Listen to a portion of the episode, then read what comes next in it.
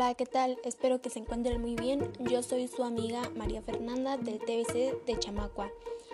El día de hoy les compartiré información relevante de dos temas. El primer tema es Sociedad, Mátalos en Caliente, Guerra de Castas y Revuelta Yaqui.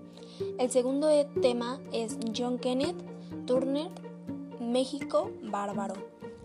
Empecemos y espero que esta información sea de tu agrado.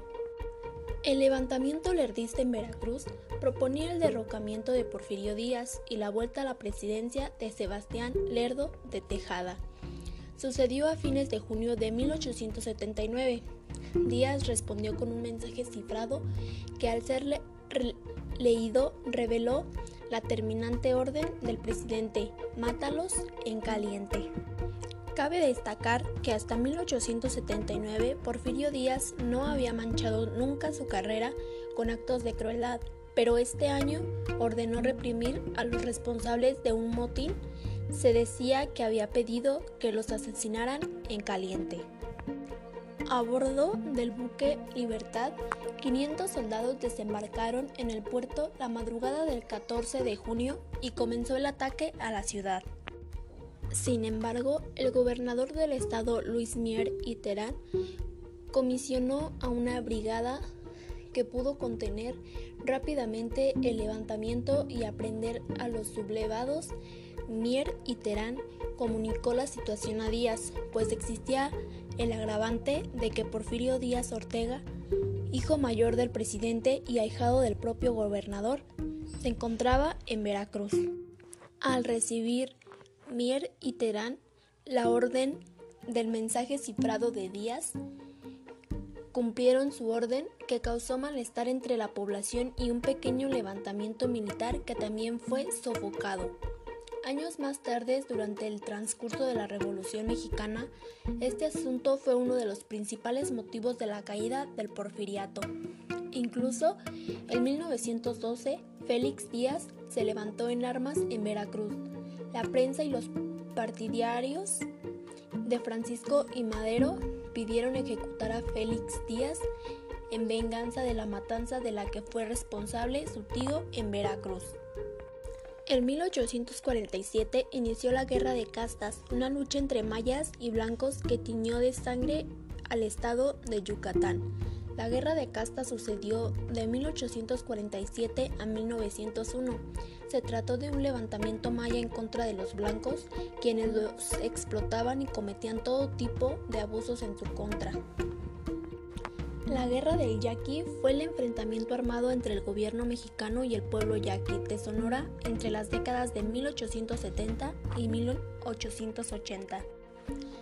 El motivo principal de la Guerra del Yaqui fue básicamente que el gobierno federalista de México siempre trató de hacer lo propio durante la colonización española, tomar el Valle del Yaqui a la fuerza. Esta es la causa fundamental de esta larga guerra. A partir de la conquista y a través de los siglos, las comunidades indígenas fueron relegadas, humilladas y explotadas. No obstante, hubo grupos que se levantaron constantemente en contra de estos abusos, y aunque casi siempre eran suprimidos de inmediato por el régimen, fue más difícil con el levantamiento maya, que inició en mil ochocientos cuarenta y siete y que duró poco más de cincuenta años. Cabe destacar que el nombre de Guerra de Castas fue dado por los cronistas de la época.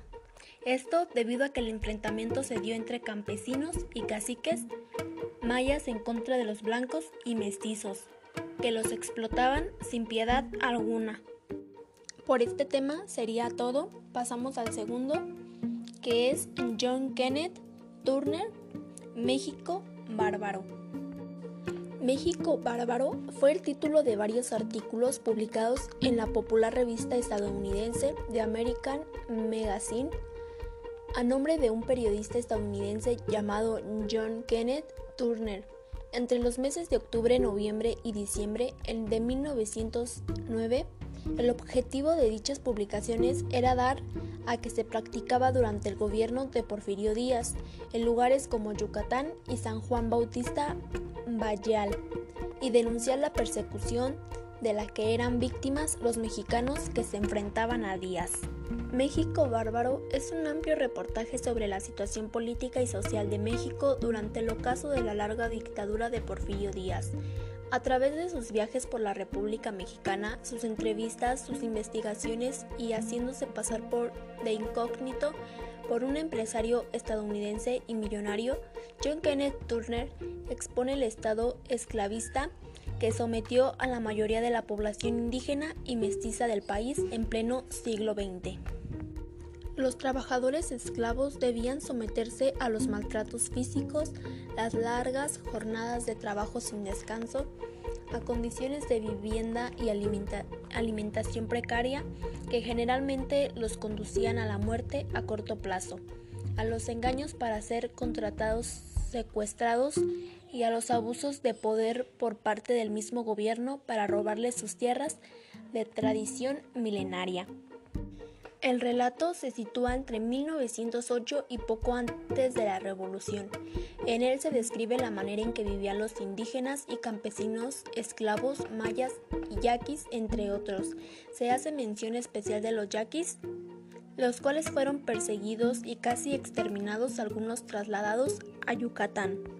Se narra cómo los reyes del Henequén, la denominada casta divina, como llamó el general Salvador Alvarado al grupo de hacendados henequeneros que ejercían el poder económico en Yucatán, hacían endeudar a personas mediante la tienda de raya o con otros métodos usando por los enganchadores para que después saldaran la deuda trabajando, pero la realidad era que tal deuda nunca desaparecía.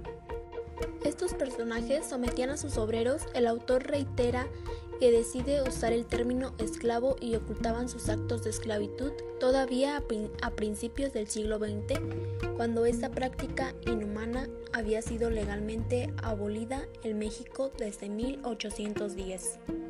¿Y por qué se dice que era un México bárbaro? Durante el gobierno de Porfirio Díaz, el país no ha tenido una contienda electoral y por tanto el poder ejecutivo lo gobierna todo por medio de un ejército permanente, donde los puestos políticos se venden a precio fijo y las tierras de la nación y de muchos indígenas también.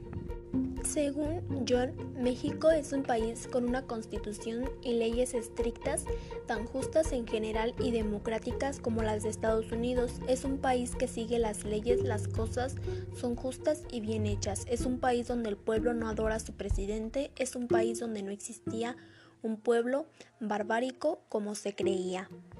Bueno, pues esto sería todo. Espero que esta información les sirva y sea de su agrado. Este, que tengan una linda tarde y nos vemos pronto. Gracias por su atención.